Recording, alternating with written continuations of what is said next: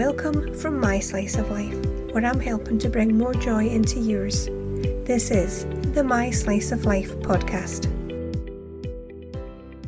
Hello, and a very warm welcome to you to this week's episode of the My Slice of Life podcast. And this week, I have for you five films you probably haven't seen, but you should.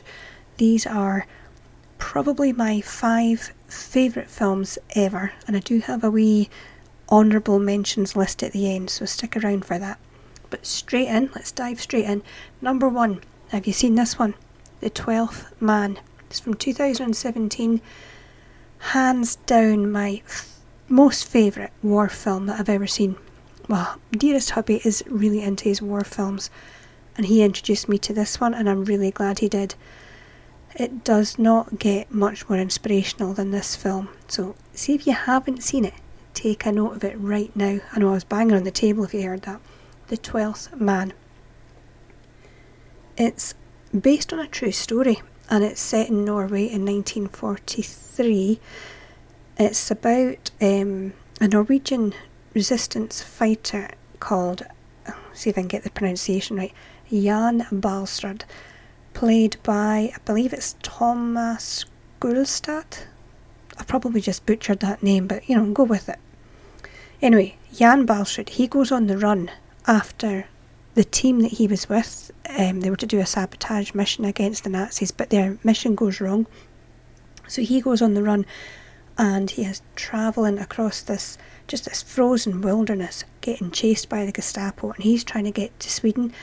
And it's the story is just amazing. You've got to see it when you see, like the film shows you the level of help that he gets from the local people and just how they manage to organise and help him out and support him along the way, it's mind blowing.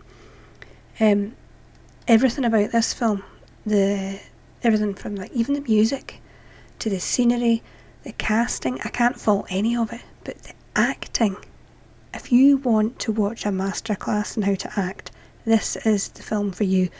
It is amazing. It's fantastic. I just there's just never a dull moment in the whole thing. Now, just a wee word of warning. It's it's very inspirational, but it's it gets to you. At least it better get to you. And if you don't, if this film doesn't have you shedding a tear by the end of it, just I mean, I've actually put up a blog post about it, and in my blog post I've put go and get your heart checked make sure you've still got one. This film is a must see. Okay, so film number two. Totally different kind of film. We've just had a war movie. This one is a horror. Dog Soldiers from 2002. Now, in our house, this is actually called Short Controlled Bursts. If you've seen the film, you might know where that comes from. Um, yeah, it's an action horror. It's got a lot of comedy in it, which I just love. I've seen this film about 20 times, no doubt. I mean, I think I'm on my second or third DVD, so I'll wear them out basically. If you haven't seen this film, the soldier part is you know, it's self explanatory. The dog part I'll leave for you to find out. So it's uh, a British Army unit sent for special training exercise in the Scottish Highlands. I know they didn't really film it in the Scottish Highlands, but go with it, it's meant to be the Scottish Highlands. Um, and in true horror film fashion, it all goes wrong, and it's just a fantastic story. I love it. The army unit itself, brilliantly cast. The way they get on with each other and the banter they have in that group, it just seems really natural and believable.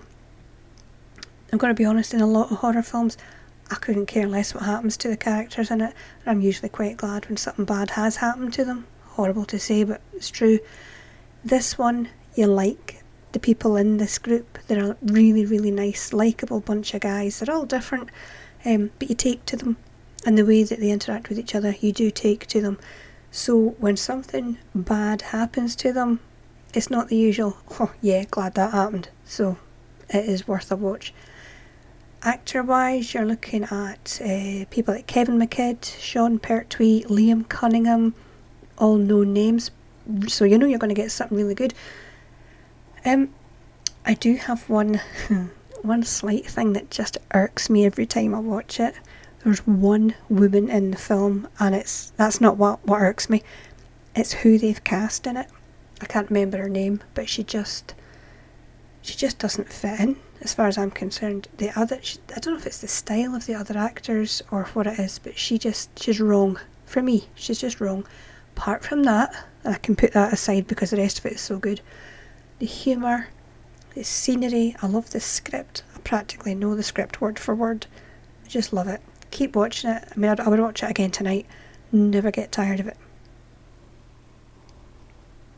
Okay, so next film is a comedy. Let's Go to Prison. No, I'm not actually offering, it's the name of the film. 2007. If you have a sense of humour, and I mean a you know proper sense of humour, and you haven't seen this, it's just go and see it, get it, rent it, stream it, whatever it is you do. It's brilliant. I love it. Um, Will Arnett is in it, and Dax Shepard, who I don't really know from anything else. Um, I just I don't know why more people I never hear them talking about this one. So our hero, in inverted commas, John Lyshitski. Yeah, that tells you where this film is going already. He makes it his his life's goal to get back at this judge who's been putting him away since he was I think it was like twelve or something. This guy's just never behaved. He's always ended up like in juvenile detention centres, in and out of prison. So he decides, right, I'm going to get him back can't get the judge, so he does the next best thing and goes for the judge's son. Just goes out his way to make his life a living hell. Behind bars. You need to watch it to see how he gets this done. It's brilliant. As you would expect, it's in prison. There's a lot of prison humour. There's toilet wine. There's prison romance. It's just a it's just a bloody good laugh. I love it. Again, we've watched this loads of times. Um, like I said, if you've got a sense of humour, you're going to like it. And if you haven't seen it, just just get it done. Watch it. Okay, for number four, I have gone for The Way, and it's from 2010, written and directed by Emilio Estevez. The first time I watched this film, and I remember it clearly because I said to my husband, I said, I'm going to write to Emilio Estevez and I'm going to just write a letter of complaint because he made me cry so much. This film got to me. It really did. It's got Martin Sheen in it, who you probably already know he is the real life father of Emilio Estevez, and he in the film Martin Sheen plays the father of a man who died while he was walking the Camino de Santiago, and he gets a call to say that his um, his son has died and he has to go and collect his remains. Um, when he goes over there to do that, he decides he's actually going to walk the pilgrimage himself. You know, and kind of this whole thing of getting to know his son a bit better because they were a bit estranged from each other. So maybe it's partly to under- get to understand his son, maybe to just cope with his own grief. But along the way, he meets various characters, and um, some stay with him for the rest of the movie, some don't. I've to be honest, there's some of them aren't that likable, which is, you know, probably true enough because if you go anywhere, you're never going to like everybody you bump into. But there are appearances here and there by Emilio Estevez as the son, and you don't expect them. I hope this isn't, you know, kind of giving too much away. But when that happened, it just it caught me off guard, and I just it just again your heart is going to be pulled in so many different directions. But I just love this film, and it's one we've watched a few times. But like again, if someone said, "Would you watch it tonight?" Yeah, but I will have a pack of tissues beside me because it makes me cry every single time. If you haven't seen The Way and you want a real story that you can just, you know, get your teeth into and, and give your tear ducts a bit of exercise, then this is the one for you. Okay, for number five, I actually struggled a wee bit um, in the honourable mentions. I can tell you why, um, but I went with a film called Buck, B U C K. In case you didn't hear me right, it's from 2011. Completely different type of film this time. This is a documentary. I think I've only seen it maybe twice. maybe just the once, but it stuck with me and that's why I've picked it. It's if you've heard of the film, uh, you probably have The Horse Whisperer um, with Robert Redford. This film, Buck, is about basically a real life horse whisperer, a guy called Buck Brannaman. It's a guy who his background is quite hard to, to hear about. He was um, not treated all that well himself. But he goes on to become basically an expert in the way animals, mainly horses in this case, should be treated. He has studied them, he watched them in the wild, he learned by watching them, and he teaches people how to communicate and train their horses with care, compassion, and love instead of using the you know the old style brutal punishments that they use to to break in the animal. I hate that term so much. So he has developed this style that just seems so natural. To anybody who can care about an animal, it seems natural, and to the horses, it just seems natural. And you realise when you watch it that he's not just having a dramatic effect on the horse, it's the people he works with too.